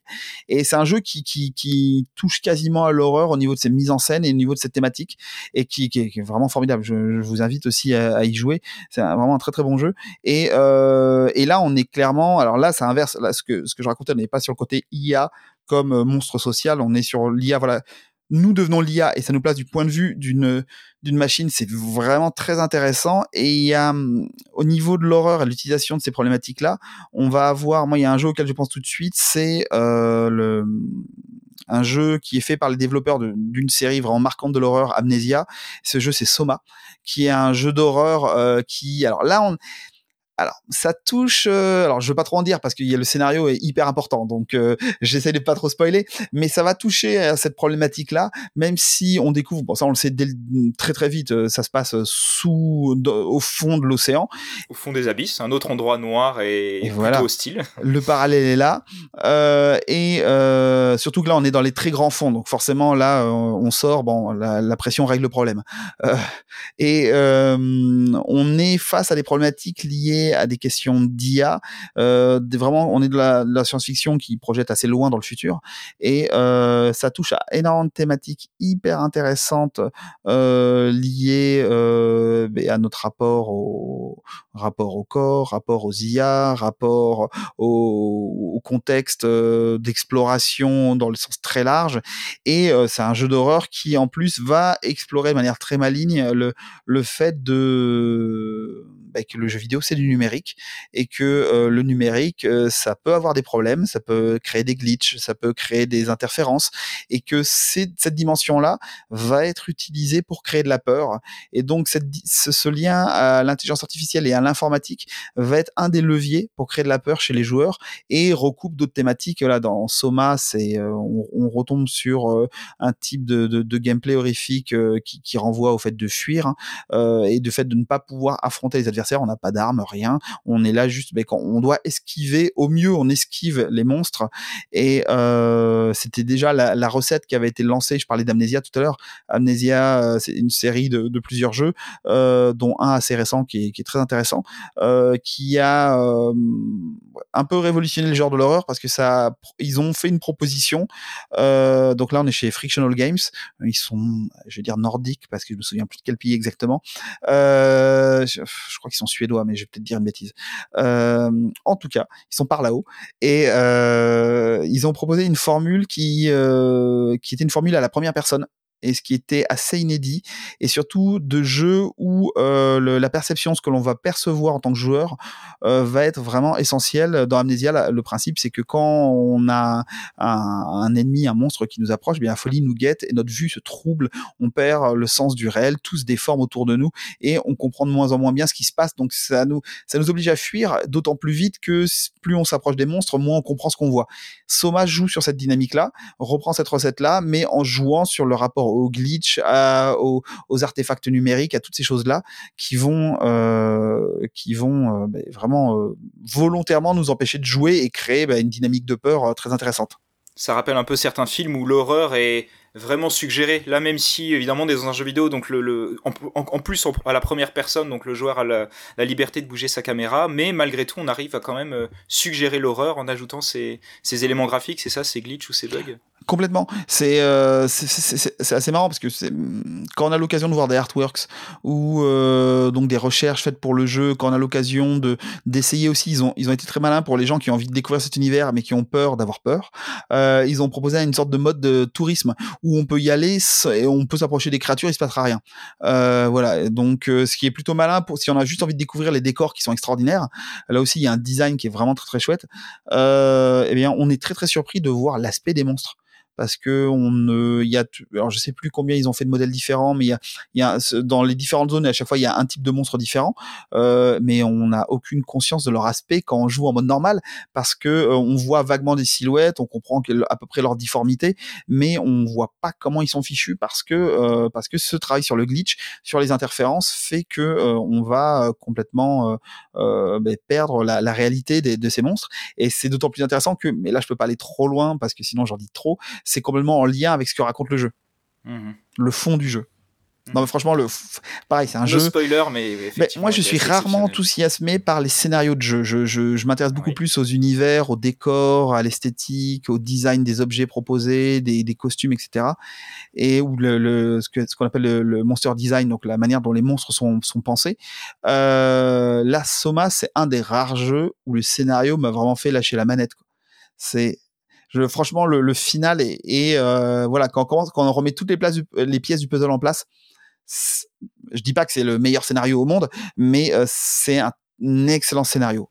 Mmh mmh Parlons technologie, euh, Guillaume. que peut apporter la réalité virtuelle au genre du space horror et plus globalement à la représentation de l'espace dans le jeu vidéo? Ça peut apporter euh, justement un élément que l'image en, deux dimensions sur un écran n'arrive pas à rendre, ou beaucoup plus difficilement, à savoir le vertige. Euh, c'est un des effets les plus efficaces et les plus immédiats de la VR, c'est la sensation de vide. Et c'est pour ça que parmi les toutes premières expériences VR, quand ça s'est popularisé avec l'arrivée du premier Oculus, euh, on avait des expériences de type grand 8, ce genre de choses, ou des expériences euh, du type euh, passer sur une corde raide entre deux immeubles. Parce que ça, c'est quelque chose qu'on ressent très bien. Et donc forcément, le vide spatial, ça fonctionne très très bien. Et on a des jeux qui vont s'appuyer là-dessus. On a un jeu comme E-Drift, qui est un jeu qui ressemblerait à un jeu de survie horrifique, mais qui n'en est pas un. Toute la dimension créature monstre n'est pas là. Par contre, on a la dimension euh, je dois explorer une station type. Euh, alors c'est presque de la hard. On est dans quelque chose euh, qui qui se veut assez réaliste de prime abord, où on est, on joue. Je crois que c'est une spationaute qui qui est dans une, une, station type ISS, mais qui a été complètement disloquée par un accident et on doit bah, essayer de passer de zone en zone pour trouver le moyen de rentrer sur Terre. c'est un peu mince, comment il s'appelle ce film? Euh, Gravity. Gravity, voilà, c'est Gravity le jeu, c'est à peu près ça. Euh, et euh, le jeu a été très très vite mis à disposition en VR, parce qu'au départ c'était un jeu voilà 3D classique, et ça a été mis en VR et ça fonctionne très très bien. Parce que bien évidemment dès qu'on doit on est au bout d'un morceau de la station qui est déchiqueté qu'on doit se lancer dans le vide pour atteindre le morceau qui est en face qui paraît être à, peine 20 mètres mais 20 mètres dans l'espace c'est démesuré comme distance par rapport au risque que l'on prend.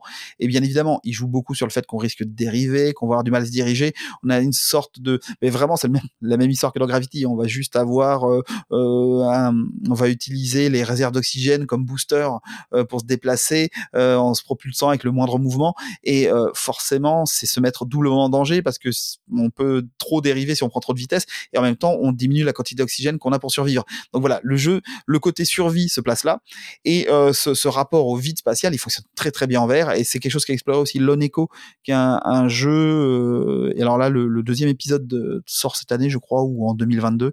Euh, c'est un jeu qui réussit très très bien à utiliser la VR. Pareil, c'est un jeu futuriste qui se passe dans l'espace. On, on, interprète un personnage qui doit euh, résoudre un certain nombre de choses et notamment pour résoudre ces choses, ben, il y a des sorties. Euh, on est en gravité zéro, ce qui est colle très très bien à la VR. La VR, on a le problème des déplacements qui rendent malade. Et à partir du moment où on sait qu'on est, euh, il n'y a pas de gravité, euh, qu'on est en microgravité, eh bien euh, notre cerveau accepte beaucoup plus de se déplacer dans le vide. Et c'est pour ça aussi que d'un point de vue purement technique, euh, le vide spatial c'est très pratique pour la VR, c'est que ça résout pas mal de problèmes de, de cinétose, euh, donc de, de mal, le fameux mal de mer qui accompagne l'utilisation de la VR, où euh, quand on doit se déplacer, qu'on voit des images où on est censé marcher dans une prairie et que notre cerveau est bien conscient que notre corps se déplace pas, eh bien on peut être très facilement malade. là, dans l'espace, c'est pour ça aussi que les jeux, par exemple, qui se passent dans des cockpits de navettes spatiales, ce genre de truc, on est assis dans sa chaise dans la réalité, on est assis dans le cockpit. Pour un jeu comme Elite, par exemple, eh bien, euh, ça fonctionne très bien parce que notre cerveau, il, il, comprend tout de suite, ben, c'est ok, d'accord, je suis, je suis assis et je suis assis dans le jeu, tout va bien. Et avec euh, le vide spatial, c'est la même chose même si il y a le ce qui peut rendre malade, c'est le côté je tourne sur moi-même à 360. Ça, c'est un autre problème. Ça peut aussi mettre un petit coup au cerveau. Mais euh, voilà, c'est d'un point de vue de ce que ce qu'on peut raconter euh, et d'un point de vue de ce que l'on peut obtenir euh, d'un point de vue technique avec la VR, le vide spatial, c'est parfait. Mmh Jouer à une isolation en VR, est-ce que c'est possible et est-ce que surtout est-ce que c'est souhaitable? Est-ce que toi tu oserais? Alors, euh, je suis pas sûr parce que pour les problèmes de cinétose justement, parce que là il faut courir dans tous les sens, se mettre dans des placards. Je pense pas que ce soit super.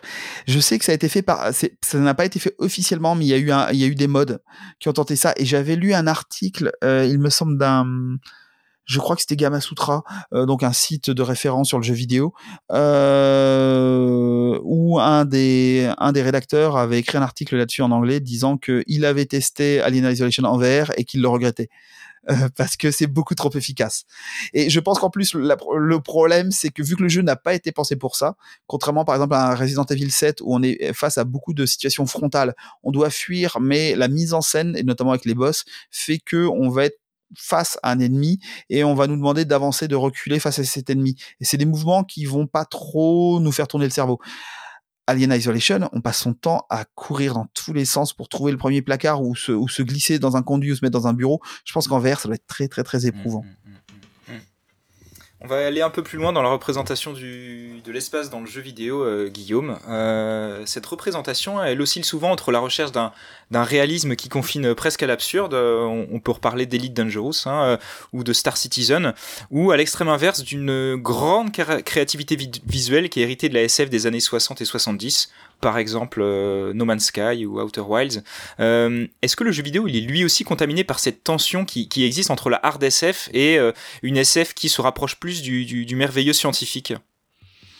On, oui, enfin, après, le merveilleux scientifique, c'est pas forcément ma spécialité, mais, euh, mais je pense que effectivement, il y a, y a cette tension qui se crée parce que ce sont autant de champs euh, de possibles au niveau imaginaire. Et euh, le, le, jeu vidéo est traversé par énormément de tendances, et même si les représentants les plus fréquents, les plus marqués, sont souvent du côté de la d'une SF qui peut se vouloir hard. c'est pas forcément strictement. Si on va sur par exemple sur sur euh, Elite, on est clairement sur quelque chose qui, qui touche à la hard SF avec quelque chose qui se veut être une simulation. Quand bien même il y a un certain nombre d'inventions qui sont voilà, mais qui sont peu probables. Euh, on est quand même sur quelque chose qui se veut le plus plausible possible. Et c'est vrai que quand on va du côté d'Outer Wilds, là on est sur de la SF rigolote avec où on a une petite navette spatiale qui est en bois. Donc à partir de là, bon c'est un peu plus compliqué à justifier.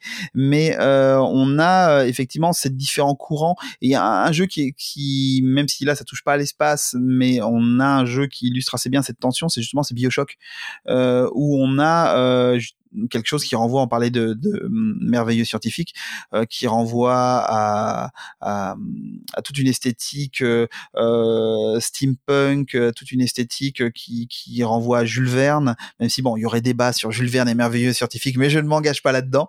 mais en tout cas, qui, qui, qui renvoie à même si on est sous les sous les flots, on est au milieu de l'océan Atlantique, on est sur une esthétique qui joue sur la science-fiction et euh, sur euh, un rapport à la science qui touche euh, au merveilleux, qui touche à la croyance, qui touche à la pseudo-science et qui oscille par certains aspects entre des choses qui seraient plus plausibles d'un point de vue scientifique et des choses qui sont complètement fumeuses.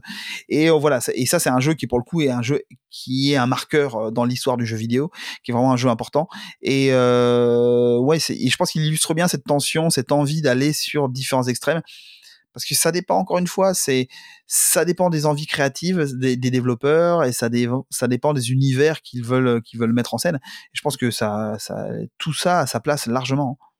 Même si bon le côté hard de certains jeux comme sur ce que propose Star Citizen où il faut attendre 5 minutes son métro pour accéder à sa navette, c'est peut-être un peu trop hard, mais voilà, dans l'idée euh, tout, tout, tout peut être intéressant du moment qu'on arrive à des situations qui restent ludiques quoi. Je pense que dans le cas de Star Citizen, on, attend surtout que, le, que, sorte le jeu plutôt que le métro à l'intérieur du jeu. Euh, justement, sur les différences euh, extrêmes, euh, on a parlé un petit peu justement de Elite, Star, Star, Citizen ou même No Man's Sky qui propose lui potentiellement alors générer de manière procédurale mais des milliards de milliards de planètes à, explorer. J'ai envie de te parler d'un autre jeu et j'aimerais bien t'entendre l'évoquer qui est donc Outer Wilds, une sorte de, de, No Man's Sky de poche. sur le papier, c'est vraiment l'inverse de ce qu'on vient de dire un système solaire minuscule qu'on peut parcourir avec notre petit vaisseau euh, en bois euh, d'un bout à l'autre euh, en quelques minutes, je sais pas, sans doute moins de 5 minutes, avec des visuels qui sont très colorés et, chatoyants. Et pourtant, j'ai trouvé en y jouant qu'il y avait des, moments qui étaient absolument vertigineux, voire parfois même peut-être un petit peu effrayants. Est-ce que tu as joué et qu'est-ce que tu en as pensé? Oui, oui, oui, j'y ai, joué. Et effectivement, je, je, comprends ce que tu veux dire. Là, le côté vertigineux, alors, il touche à une autre dimension de l'espace, c'est le côté système. C'est-à-dire que c'est un jeu où, effectivement, on est dans un monde, de, un univers de poche, un système solaire de poche, et, euh, et on doit euh, découvrir pourquoi. alors, il y a une boucle temporelle, on le découvre dès le début du jeu. Je sais plus, je crois que c'est 20 minutes, quelque chose comme ça. Exactement, ouais. 20 et en 20 minutes, on, on découvre que, bah, il y a, au bout de 20 minutes, le soleil explose et euh, grille tout ce système solaire. Et en gros, on a des boucles de 20 minutes pour comprendre pourquoi ce soleil est dans cet état-là et comment on peut arrêter cette boucle. Et on va devoir explorer avec son petit vaisseau toutes ces planètes, essayer de se rendre compte de ce qui, voilà, on doit jouer l'archéologue parce qu'on est confronté à des civilisations anciennes, à tout un passé, etc. et à des civilisations qui ont essayé d'arrêter cette boucle. Et euh, ce, qui, est assez vertigineux, c'est euh, le, pour moi, il y a deux facteurs. Il y a le côté euh, petite planète à 360. C'est idiot, mais certaines planètes, vraiment, euh, on a vraiment l'impression de se poser sur un ballon. C'est-à-dire que on a vraiment la sensation d'être face à un volume. Ça évoque pour ceux qui l'auraient fait dans un autre genre, euh, Super Mario Galaxy. On a des espaces qui sont vraiment des sphères qu'on, on n'a pas de, de, paysage à perte de vue comme on pourrait l'avoir dans un No Man's Sky. On a vraiment, on voit la courbure. Hein. Là, il y a aucun problème. Euh, il n'y a pas de platiste hein, dans cet univers-là. Tout le monde voit la courbure. Et euh, on, donc, on on est confronté à, des espaces qui sont euh, des, sortes de, sphères un peu puzzle avec parfois de la profondeur qu'on peut explorer, parfois des hauteurs qu'on peut explorer, mais où on sent qu'on est face à un, un, petit volume qui bizarrement est d'autant plus compliqué à explorer qu'il est petit parce que euh, on se perd, on perd rapidement son sens de l'orientation parce qu'on est sur cette sphère qui tourne sur elle-même. Ça, c'est assez vertigineux et sur certaines petites planètes ou petites lunes, euh, on s'en rend compte très vite. Et l'autre, l'autre élément que j'évoquais qui, qui peut être assez vertigineux, c'est le côté système parce que ils ont fait quelque chose qui est assez incroyable en termes de programmation, c'est que vraiment ce petit système solaire évolue avec des cycles, avec euh, des lunes qui tournent autour de planètes et qui vont bouger les unes par rapport aux autres et avec des événements qui se produisent à différents moments de ces cycles et qui font que sur en un seul tour, on ne peut pas avoir vu tous les événements sur les 20 minutes. C'est impossible d'avoir vu tous les événements qui se produisent parce que euh, il faut aller à différents moments. Il y a les fameuses planètes qui se vident euh, l'une avec l'autre, etc. Euh, voilà, il y a plein de choses comme ça et qui sont euh, qui peuvent, euh, quand on commence à prendre conscience de l'existence de ce monde et du fonctionnement de ce système, qui peuvent être assez vertigineuses sur lequel se rajoute la présence de planètes qui elles peuvent être assez terrifiantes avec des créatures qui sont voilà qui sont assez imposantes. Et donc il y a cette dimension un peu euh, c'est des planètes où on n'arrive pas tout de suite parce qu'il faut trouver le moyen de, bah, de se déplacer et surtout de se poser sur ces planètes parce qu'on peut très facilement se cracher. Ma grande spécialité c'est les atterrissages ratés. Et euh, voilà on a cette dimension plus alors c'est pas du tout un jeu d'horreur hein, mais on a cette dimension un peu plus angoissante euh, liée à bah, ces créatures. Mais finalement la, vraie angoisse, elle provient du fait qu'on comprend qu'on est juste un rouage dans un mécanisme euh, qui nous dépasse complètement. Et c'est voilà, c'est le côté système solaire en, modèle réduit qui est très très efficace. Tout à fait. Mmh, mmh, tout à fait. Est-ce qu'il y a des jeux à venir, euh, Space Horror ou non, qui, qui t'enthousiasment et que tu, euh, que tu attends? Je vais être extrêmement banal hein, parce que je vais évoquer, là je suis 100% dans le thème, le remake de Dead Space. Euh, donc il y a un remake qui a été annoncé là par Electronic Arts euh, qui reprend le premier épisode. Donc on est censé être sur une formule qui reprend de manière extrêmement euh, conforme, mais en adaptant avec des graphismes actuels et en, en essayant de je, visiblement ils veulent affiner des choses quand même au niveau du gameplay euh, même si c'est un jeu qui euh, presque 20 ans plus tard se joue encore extrêmement bien euh, parce que toutes les lourdeurs du jeu mais participe complètement du jeu parce qu'on est encore une fois un personnage qui est très lourd sa combinaison en métal, etc. Il avance très lourdement, euh, il est pâteau et ça c'est quelque chose qui pourrait gêner. Euh, sauf que par rapport aux conditions de jeu, ce que raconte le jeu, ça marche nickel. Euh, donc les quelques images qu'ils ont commencé à montrer sont assez alléchantes. Ça c'est c'est quelque chose qui qui me donne très très envie et toujours dans quelque chose qui sera sans doute du Space Horror, même si on en sait peu, mais ça y ressemble très très très très fort. alors là les dates, je sais plus si on a des dates, je sais plus si c'est 2021 ou 2022, un jeu qui s'appelle Callisto Protocol, euh, qui est un jeu qui est développé euh, par le développeur qui a fait le premier Dead Space. Euh, donc voilà. Alors le truc bizarre, c'est que c'est censé être un jeu développé, alors financé par le studio qui est derrière Player Unknown Battleground, donc PUBG. Donc ça c'est assez étonnant et qui est censé, encore plus étonnant, se passer dans l'univers de PUBG. Sauf que ce qu'on a. Alors, il y a un univers étendu PUBG, il faut le savoir. Euh, donc là, c'est déjà c'est très étonnant. Et sauf que le jeu, euh, c'est du, c'est du, c'est du Dead Space euh, pur sucre, euh, avec des créatures abominables, des personnages qui ont l'air d'être dans une prison spatiale où on sait pas encore. C'est très très vaporeux pour l'instant, mais voilà, je crois que c'est annoncé pour 2022 et ça forcément, quand on voit le travail qui a été fait sur le premier Dead Space avec la même personne à la tête du projet, ça fait très très envie. tout ça avec des graphismes mis au goût du jour, ça peut être très très cool. Et sinon, ben encore, euh, j'en ai encore deux autres, hein, mais dans encore un remake, euh, le remake euh, qui a été annoncé, mais on n'a vu aucune image pour l'instant du de Resident Evil 4 donc le titre phare de la série, celui qui a vraiment voilà qui a été une petite révolution après la révolution qui a été le premier épisode. donc un remake, si c'est aussi bien fait que les remakes du deuxième et du troisième épisode, ça promet d'être très intéressant. Euh, du premier à l'époque. Mais c'est ça. Ça fait déjà quelques temps. Hein, ah oui. C'est ça. Lui aussi, il commence à dater. Et après, dans un genre complètement différent, voilà, dans les choses qui me font envie, c'est toujours des univers un peu sombres, mais euh, voilà, je, on peut pas se refaire. Hein. Elden Ring euh, de From Software, euh, qui, qui est un, studio qui a fait un de mes jeux préférés, à savoir Bloodborne. Donc voilà, je les attends avec impatience. Et aussi, ça c'est pour janvier 2021, donc on y est presque. Restons encore un peu euh, sur l'espace, euh, Guillaume, si tu veux bien. Euh, l'effet overview, c'est ce sentiment qui est décrit par les astronautes qui, en voyant la Terre depuis l'espace, prennent conscience de sa fragilité, de la futilité des frontières, des guerres, qui parfois se retrouvent changées en, profondeur et ont un peu une sorte de, crise mystique. à nous qui n'aurons sans doute pas la chance d'aller dans, dans, l'espace, est-ce que sa représentation dans le jeu vidéo, peut-être en VR, peut nous aider à approcher de manière très très lointaine cet effet depuis, depuis la Terre? Je, c'est vrai que c'est une, question qui se, qui se pose. Euh, je, je sais pas, j'avoue que je sais pas, euh, parce que le côté, ce que j'évoquais tout à l'heure, le, le, la, la, comment dire, le, le l'idée de dépassement, de vertige qu'on peut ressentir euh, avec le, le euh, la, la, vision de l'espace euh, envers et la sensation de vide, euh, c'est effectivement quelque chose qui peut, euh, qui, fonctionne très bien. Il y a aucun problème euh, là-dessus en sur le en jeu vidéo, mais alors de là à provoquer le, ce sentiment, je pense qu'il y a quand même un, ce sentiment d'overview, il y a quand même quelque chose en rapport avec le prise de conscience du réel. Et je pense que ça, quand même, la, la VR est très efficace. Je je je suis pas sûr que euh, ça soit quelque chose qui soit possible et imaginable avec la VR. Je pense que cette, cette prise quand bien même la VR c'est très chouette et ça marche très bien, euh, je suis pas sûr que la VR soit capable de produire ce que produit euh, quelque chose qui doit être. J'ose même pas imaginer le choc que ça doit être d'être dans l'espace, d'être dans l'ISS en l'occurrence ou dans une fusée et de de, de, de, voir ce que voient euh, ces, euh, ces ces cosmonautes, spationautes et autres. Hein. Euh, je pense que voilà c'est c'est c'est quelque chose qui est tellement tellement phénoménal, tellement radical que la VR c'est chouette, mais je pense que ça va pas assez loin pour provoquer ce sentiment. Après, peut-être que je me trompe, peut-être qu'il y a des gens qui ont eu cet effet-là, qui et qui ont ressenti en jouant à quelque chose comme Eudrift une sensation vraiment incroyable.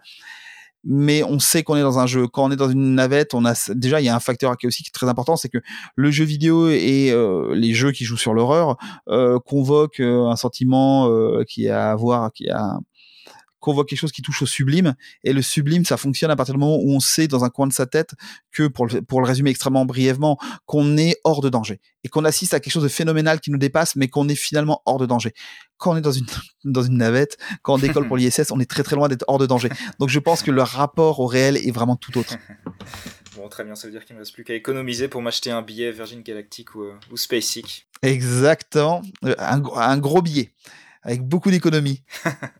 Juste entre nous, Guillaume, euh, est-ce que tu penses que notre univers pourrait être euh, une simulation informatique euh, Je ne sais pas si nous sommes dans la matrice.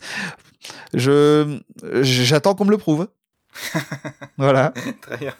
C'est un scénario qui est séduisant et qui est d'un point de vue de, l'imaginaire et des, récits qui permettent de raconter des choses formidables. Hein. mais bon, j'attends de voir. Hmm. J'ai pas encore hmm. vu de mon, mon, chat n'a pas encore tourné en boucle, donc. J'attends de voir. Très bien. Alors Guillaume, on va revenir tranquillement à notre réalité, loin des zéros et des 1 des mondes euh, virtuels, a priori.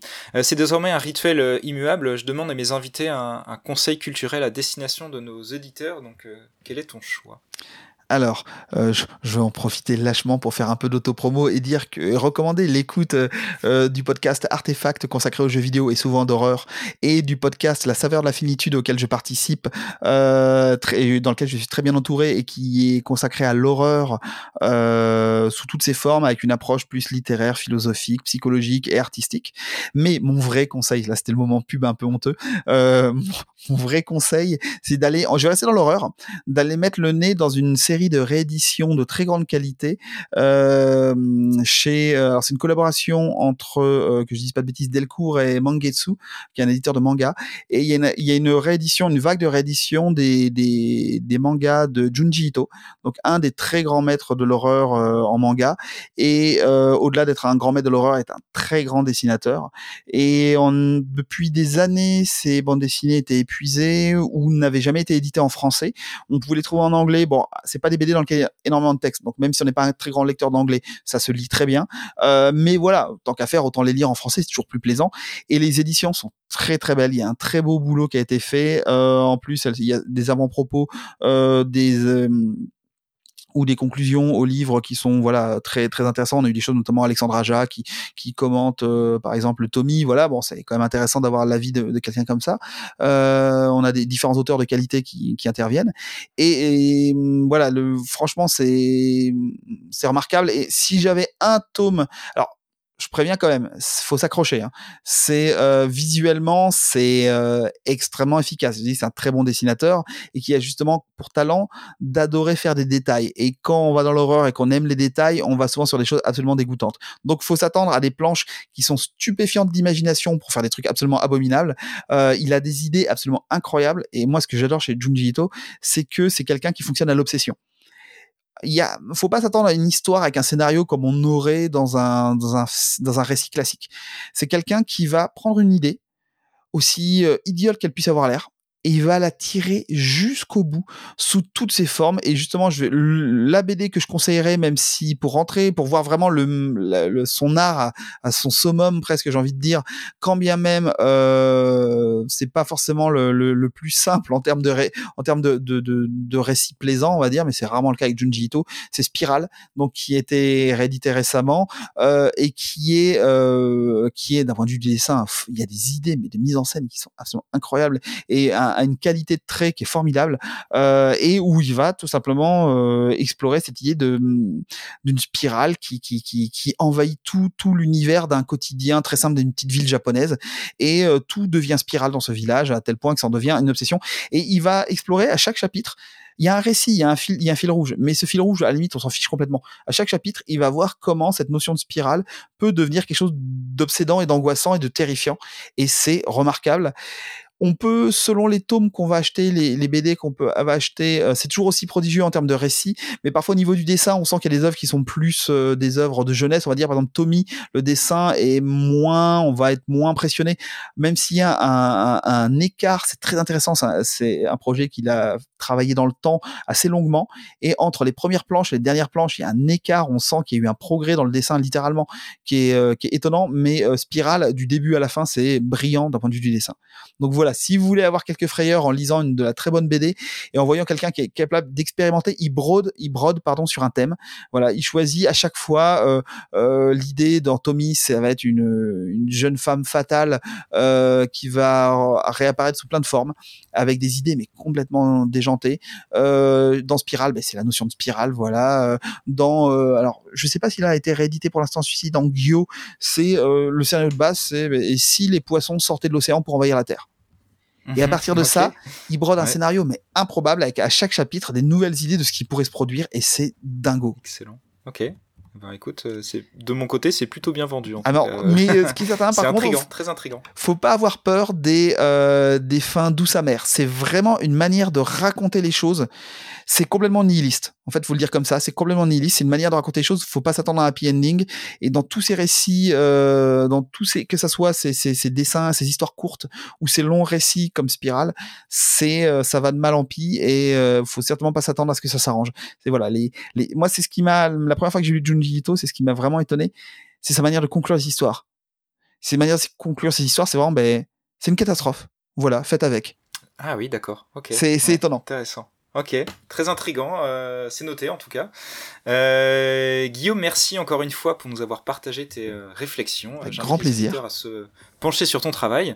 Pour rester dans l'ambiance, on va se quitter en musique avec le ah. thème principal du jeu Dead Space, bah oui, désolé, j'ai pas fait original, ça ne s'invente pas. Ah non mais moi je, alors encore une fois un conseil, hein, je conseille aux, auditeurs d'aller voir le travail qu'a fait sur les deux premiers albums, euh, enfin les deux premiers jeux et les deux premiers albums qu'a fait Jason Graves, qui est le compositeur qui a fait ses BO, qui est un excellent compositeur. Il a fait beaucoup de jeux d'horreur, mais pas que. Très très bon compositeur et notamment il me semble que c'est dans la dans, dans l'OST du deuxième, il y a un Lacrimosa qui est ce qui finit, qui est le générique de fin, qui est euh, une composition, mais vraiment c'est de la très grande composition de musique classique au violon, qui est formidable et où il arrive même à nous faire un petit jumpscare. Euh, voilà, et toute la BO est formidable. Oui, c'est vrai que le, le, le, travail sur les, sur les violons euh, dans, les, dans les BO Dead Space, c'est vraiment impressionnant. Hein, avec ah oui, oui. Des, les violons s'emballent tout d'un coup et ça participe beaucoup aussi ah, à l'ambiance. Le, le travail incroyable, c'est lui qui a fait le sound design aussi. Ils ont fait un boulot, mais invraisemblable pour créer des ambiances, des textures sonores industrielles, des sons. Et Jason Graves, c'est quelqu'un de très très très créatif. Il va faire des choses folles, comme euh, quand il a travaillé sur, je digresse encore un peu, mais quand il a travaillé sur une série qui n'a rien à voir avec l'horreur, qui est Far Cry, quand il a dû travailler sur le troisième épisode sur la BO, il a fait, c'est quelqu'un qui aime beaucoup les animaux, qui a plein d'oiseaux, et il a fait des enregistrements de percus qui en fait sont les rythmes cardiaques de ses perroquets, enfin des trucs de dingue. Et c'est quelqu'un qui va à la fois faire ça et des compositions classiques pour orchestre euh, remarquables. Ok, ok. Et ben voilà, encore une nouvelle suggestion euh, pour nos auditeurs. c'est super. Pour vous mettre, eh, c'est bientôt Halloween. Euh, voilà, on va être dans une ambiance pré-Halloween, post-Halloween, selon quand sort l'épisode. Et mettez-vous dedans, vous allez voir, c'est magique. c'est parfait. Merci Guillaume, merci à tous nos auditeurs et à bientôt pour un nouveau rendez-vous dans la Lune. Merci, au revoir.